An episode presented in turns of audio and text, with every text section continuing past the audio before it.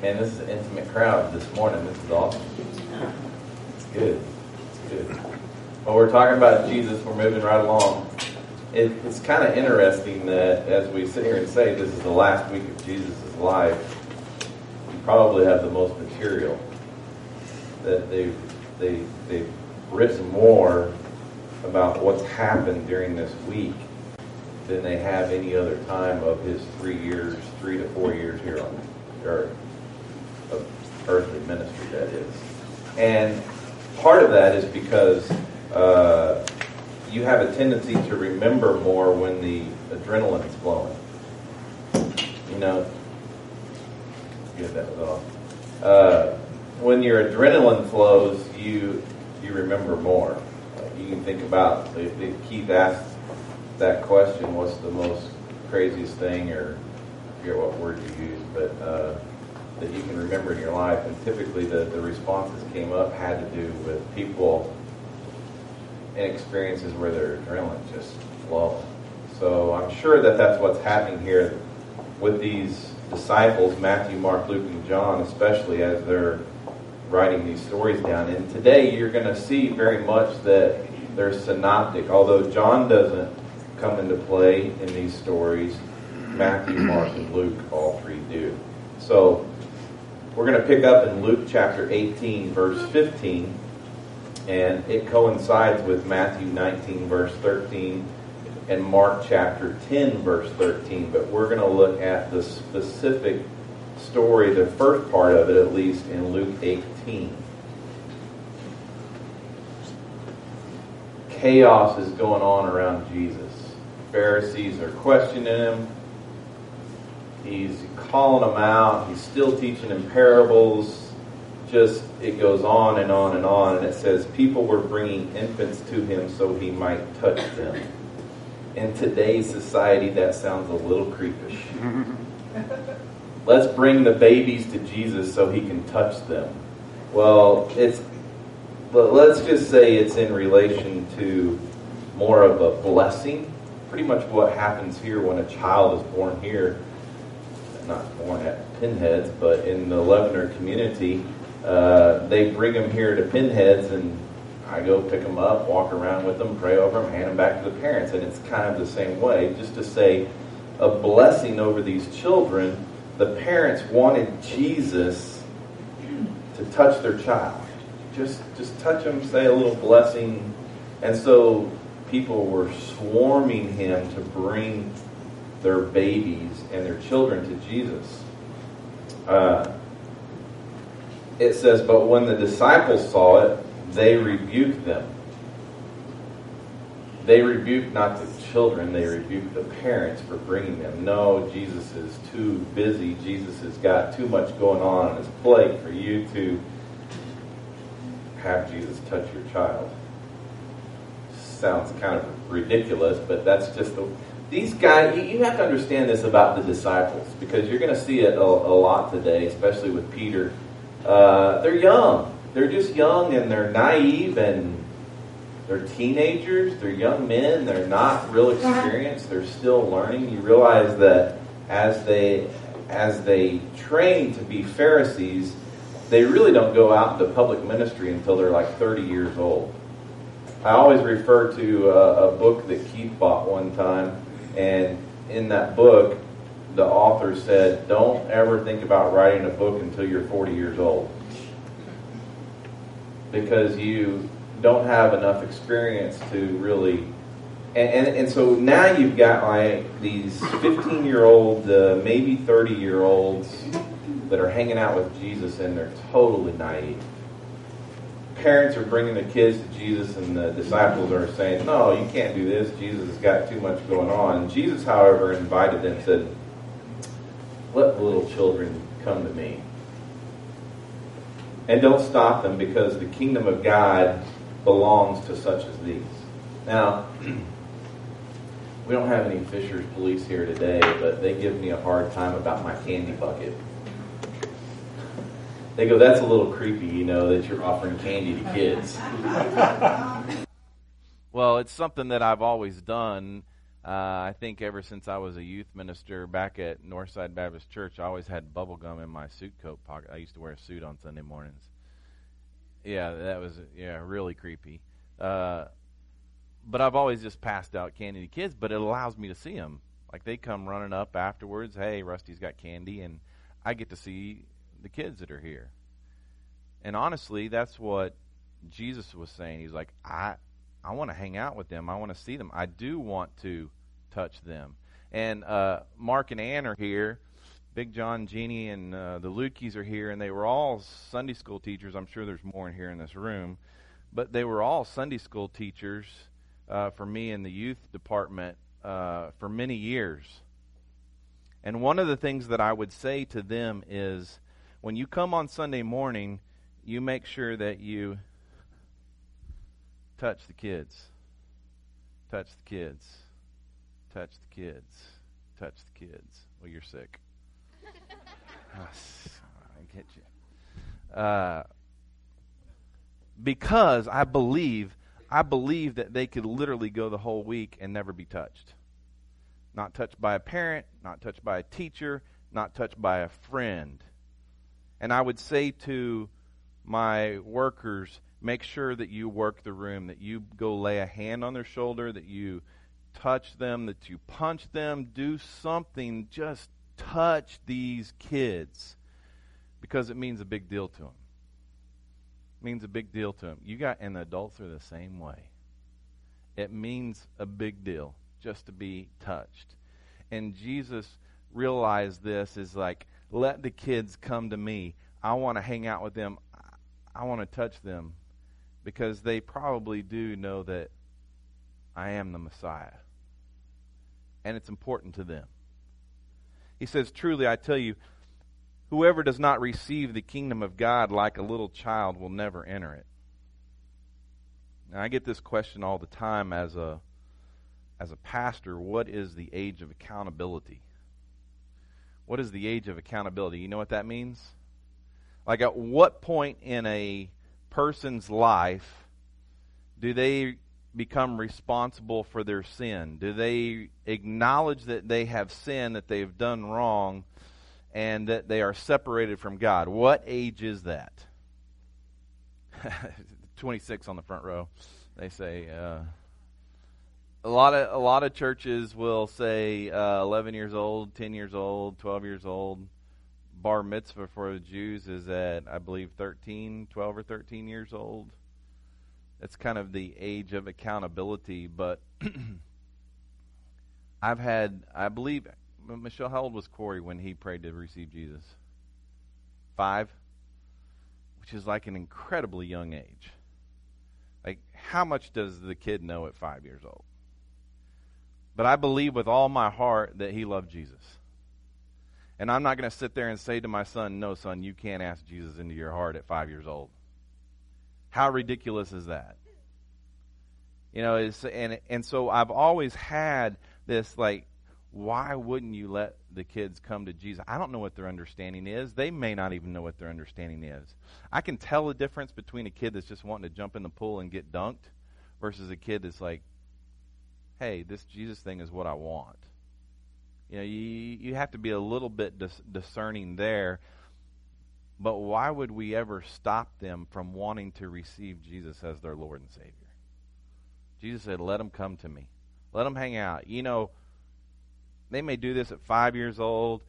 At 12 years old, they come to know me in a different way. At 18, at 26, they come to know me in a different way. At 50, they come to know me in a different way. It's okay. It's okay. That's all part of the journey.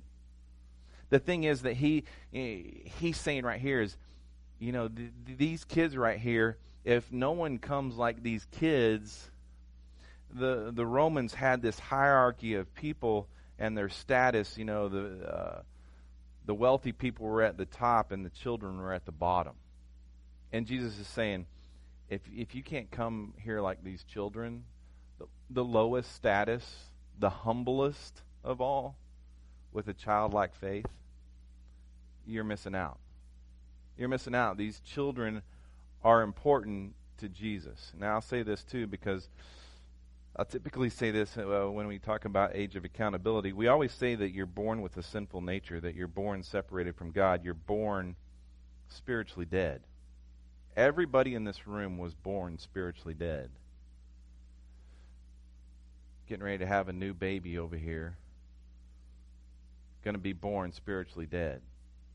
Graham, their other child, spiritually dead but they're teaching him about God. They're teaching him about Jesus. And at some point, he comes to understand Jesus is my Savior. Jesus is my Messiah. But what about that point up to that? What happens to these kids? If they're born spiritually dead, yet they haven't had a chance to really understand who Jesus is and believe in Jesus, what happens to these kids? That passage right there tells me that Jesus cares about the kids. Jesus cares about the babies. He's going to take care of the babies. I have all the confidence in the world that God my Father will take care of these babies. Even before whatever that age of accountability is. Even before they come to the understanding of who Jesus is as Lord and Savior, He's going to take care of those children, those babies. Jesus loves the little children. Then uh, we look at verse 18, and he changes stories and he goes into the story of a ruler. You know this story as the rich young ruler. In verse 18, it says, A ruler asked him, actually in Mark, Mark says that this young man ran to Jesus and that he knelt before him. That, that's pretty cool. Here, here's what's described in Matthew, Mark, and Luke a rich, young ruler runs to Jesus and kneels before him. It doesn't say that he's a Pharisee, it doesn't say that he's part of the Sanhedrin, but we believe that that's possible because he was identified as a ruler, someone who studied the law and knew the law and lived out the law. But he was obviously young. If he's young, then he hasn't had a lot of opportunity to live out the law, and he's also probably immature in what he understands, right? You with me? You tracking with me? Rich young ruler comes to Jesus, runs to Jesus, and kneels before him, and it says this Asked him, Good teacher, what must I do to inherit eternal life? What what is it that I can do to guarantee my salvation? In other words, I don't think that you're the Messiah. I'm going to call you a good teacher, but I'm not going to call you the Messiah. So I'm asking you, what is it that I have to do to get salvation because he's taught all along as a rich young ruler by the Pharisees the way that you guarantee your salvation is through your wealth and possessions. If you get a lot of wealth, a lot of possessions, you can pretty much guarantee that you're going to be in heaven and you're going to be there in a great place. And so now he's asking this good teacher, what is it that I have to do to guarantee my salvation. And Jesus replies to him, Why do you call me good? Why do you call me good? No one is good except God alone. The fact that he called him a good teacher and not the Messiah caused Jesus to question him. The rabbis, the rabbis, the Pharisees, the rabbis were considered master teachers. But they themselves weren't even considered good because only God was considered good.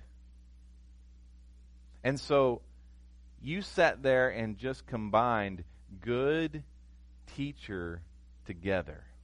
You're going to associate me with God, but you're not going to say that I'm the Messiah. You're just going to say that I'm the teacher It's pretty interesting if you just sit there and process the interaction between Jesus and this rich young ruler. Was this man implying that Jesus was God? Jesus is really asking him, Did you just really say that? Did you just call me a good person? Because nobody else calls anybody else good. They only call God good. And then verse 20. This is, you have to love Jesus because if you don't see this, and most people will read through this and you'll never ever see this, uh, but if you see this, you have to go, man, the guy was just amazing the way that he dealt with people. He says, you know, you know the commandments. You know the commandments, right? Everybody here knows the Ten Commandments, right? Everybody here knows the Ten Commandments. look at the, look at their faces. Anybody want to go for the Ten Commandments? Anybody? Do I have one person that can do all Ten Commandments? Nobody in the room? Or are you just being shy? Anybody? Nobody? Disappointed. The first four are in relation to God and man. The first four Ten Commandments are in relation to God and man. What's the very first one? No other gods before me. The second one is very similar to that. You shall have no graven images, idols. The third one is do not take the Lord's name in vain. And the fourth one that has to do between God and man is what? What? Remember the Sabbath. Keep the Sabbath holy. First four commandments. First four of the Ten Commandments has to do with your relationship between God and man. When they ask him later on, they asked him, What's the most important commandment? He said, Love the Lord your God with all your heart, with all your soul, with all your mind. That's the very first four commandments all combined into one. You know, the Ten Commandments basically said, don't do this, don't do that, don't do that. And Jesus said, do this, love the Lord your God. He changed the negative to a positive. Then the next six Ten Commandments. Look, I'm giving you five right there. Five are on the screen. Five are on the screen. Do not commit, they're not in order. Do not commit adultery. We talked about that last week. Do not murder. Do not steal. Do not bear false witness. Honor your father and mother. Those are kind of just backwards in order. All right? So now these commandments have to do with us as we deal with man to man. You had your you had your relationship between God and man, now you've got man to man and you've got five. That is four dealing with God and man and five dealing with man to man how many is that? Nine. So Jesus just listed off the five commandments between man and man, and he left one out. Anybody have a clue what that last one might have been? Do not covet your neighbor's possessions. Oh. This is awesome. The rich young ruler says, What do I have to do? And Jesus says, Well, here's five commandments, but I'm not going to say the last one. And here's why he doesn't say the last one. Watch this. The man's response is, I've kept all these from my youth. Like, he's young, right? he hasn't done it for very long. If he's labeled as young and he's like, I've kept all these from my youth ever since his bar mitzvah. What was Jesus' look on his face when he said, I've kept all these? yeah. Sure. Sure you have. Sure you have. You I'm sure you haven't lied. Sure. Jesus didn't say that. I don't know if he smirked. I don't know if he smiled. But then there's that last commandment, and Jesus says this. He says, when Jesus heard this, he told him, You still lack one thing. Sell all you have and distribute it to the poor, and you will have treasure in heaven, and then come follow me. Like I want you to go away. You've done you've done great, you know, on those five, but just go sell everything that you've got, which is in total contrast to what he's grown up learning from the Pharisees. Gain wealth, gain possessions, you'll have your position in heaven, and it will be great. You know, Jesus really wasn't asking him to go sell everything that he had. He was just asking him, I want you to change your way that you're thinking. I, I want you to change your theology. I want you to change how you think about me. He really wasn't asking, go sell everything. Maybe he was. Uh, but let's keep this in the context of what we're reading. If this man believes everything is his salvation is based upon keeping his possessions and keeping his wealth, Jesus is literally saying to him, mm, "No, yeah, because all this is causing you to do is covet what your neighbor has. It's causing you to break that last commandment." Now, I know it's you're you're if you take this if you take this passage of scripture and you're sitting there from a Gentile perspective, not a Jewish perspective. Let's let's back this out and, and make this relevant for us. You can make this a very legalistic verse for you right here. That Jesus is telling us as believers that we're supposed to go sell everything and uh, we're not supposed to have wealth and we're just supposed to follow after him and he'll take care of our every need. Again, I don't think Jesus is saying that in the context. Let's be honest with it. Nobody is saved by giving all their wealth to the poor. That's not what saves a person. This young man was possessed by the love of money, and he would not let it go. Now, I, I, you've heard me say this over and over and over again, but just let me remind you what Jesus is saying to this young man because this is important. If you go all the way back to Genesis, when God's in the garden with Adam and Eve, he gave them one choice, one choice, which was what? You, you're going to say to eat from the tree of life or to eat from the tree of knowledge of good and evil. But is really one choice. You either obey me or you don't obey me. And then, how'd they do with that? Not so well. Then in Exodus, he comes along and he gives Moses the Ten Commandments. He says, Here, I want you to live by these Ten Commandments. How they do with that? Not so well.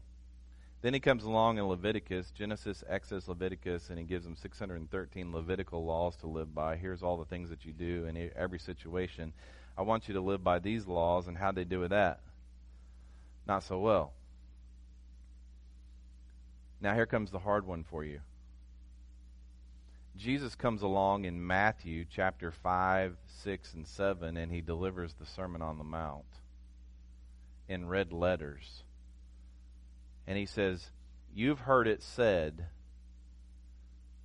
go one mile, but I say this go how many? Two miles. You've heard it said, give him the shirt off your back. I say, give him the shirt off your back and your cloak. If a person slaps you in the face, what do you do? Turn the other cheek. Everything that the Pharisees believe and were teaching, Jesus says, Watch, I'm going to ramp this up, I'm going to double it. Whatever you guys say, the law wise, I'm ramping this thing up. You went from one choice, Ten Commandments, 613 laws, to the Sermon on the Mount. And now this rich young ruler's come up to him and says, What do I have to do to get salvation? He goes, Everything. Everything. I want everything.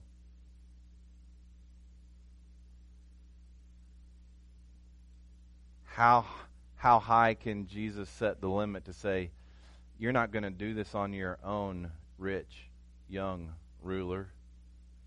We've already proven 1, 10, 6, 13, Sermon on the Mount. Now, everything. You cannot do this in your own strength.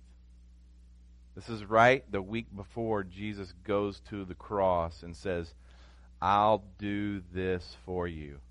I will die, my blood will be poured out, your sins will be forgiven. I'll be buried, I'll raise again, I'll go to heaven and sit by the heavenly Father, and I'm going to send a helpmate, a helper, a paraclete, the Holy Spirit to come take residence inside of you, and he will do everything for you if you let him. And you will do it perfectly if you let him. I wish I could let him all the time, but sometimes my flesh gets in the way and I blow it.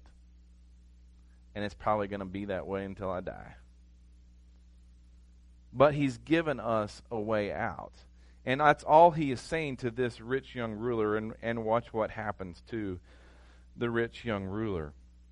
It says, After he heard this, he became extremely sad because he was very rich. What?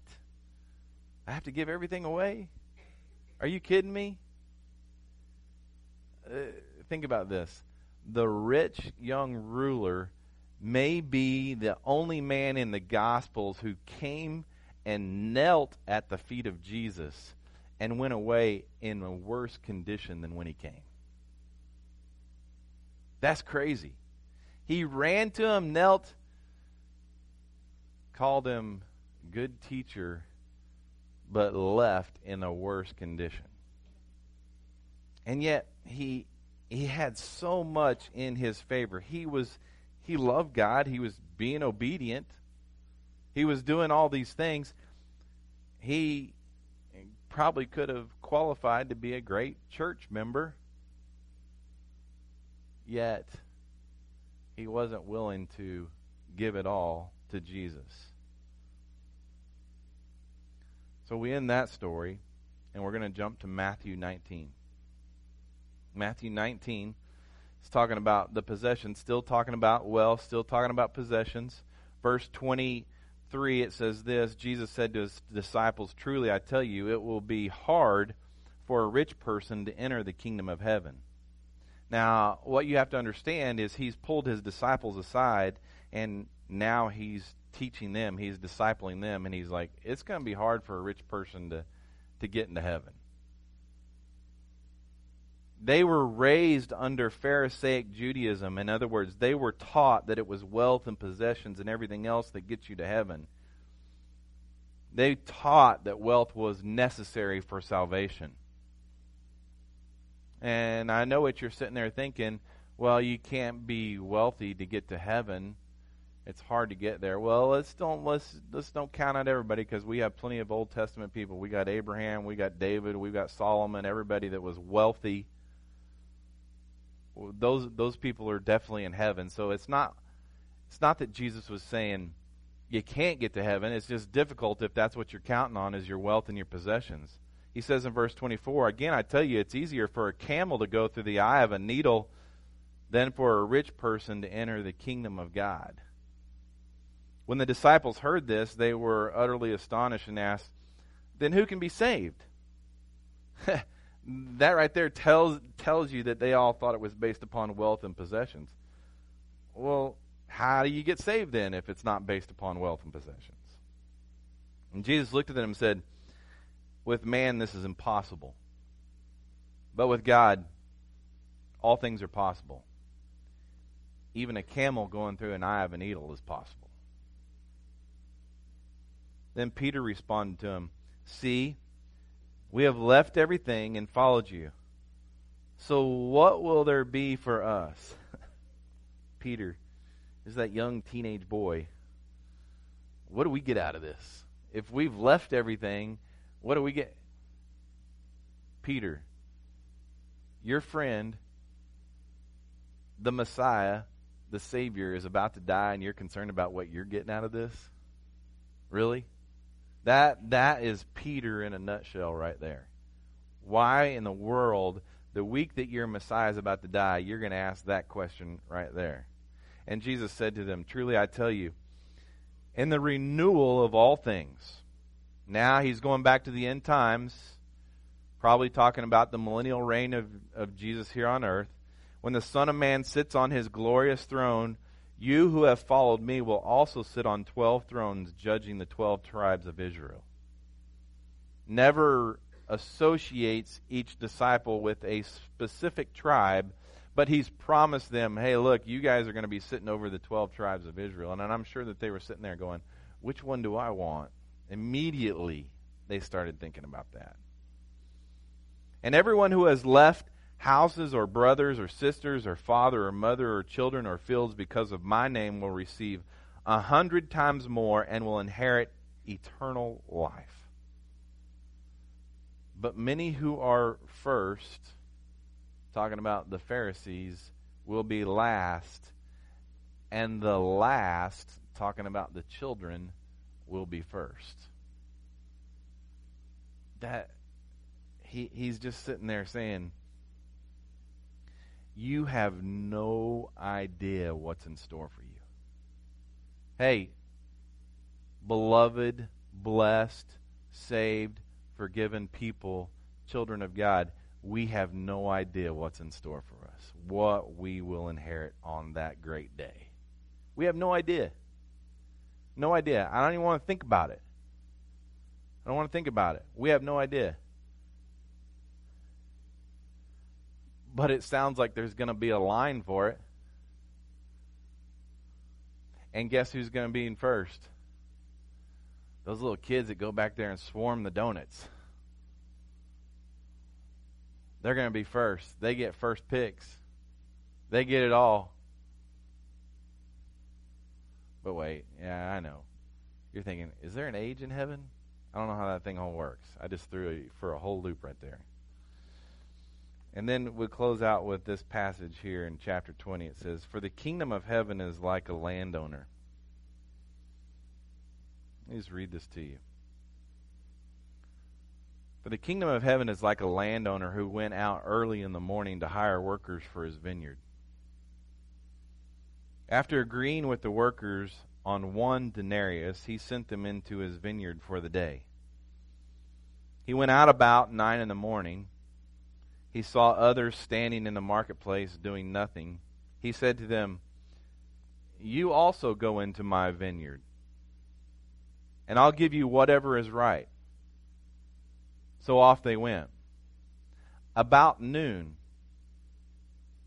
and about three, he went out again and did the same thing. Nine o'clock, noon, three o'clock. Hired workers go out into the vineyard, labor. Labor. He says, then about five he went out and find he went out and found others standing around and said to them, why have you been standing here all day doing nothing? They replied, Because no one hired us, he said to them. You also go into my vineyard, he told them. At five o'clock, he went out and got the last round of workers.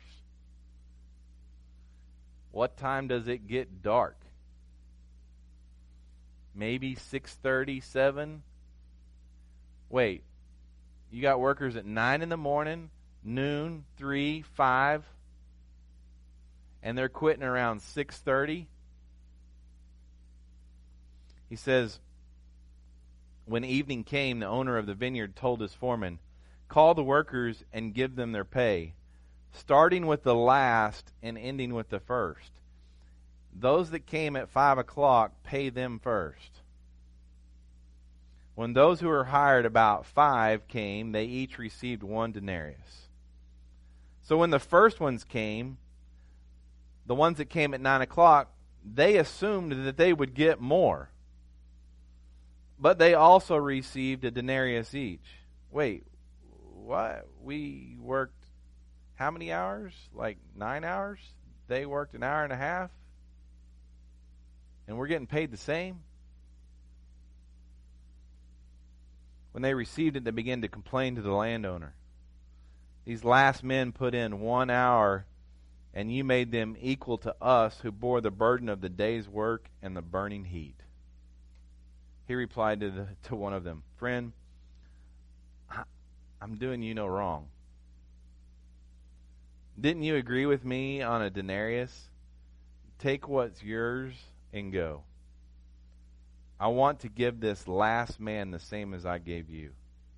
Don't I have the right to do what I want with what is mine? Are you jealous because I'm generous? So the last will be first, and the first last. And you hear the statement said all the time that's not fair. All the time. Let me ask you a question. Do you really want fair? Do you want what's fair to you? Absolutely, you don't. If you wanted what was fair, you wouldn't be sitting in this warm bar this morning, I promise you.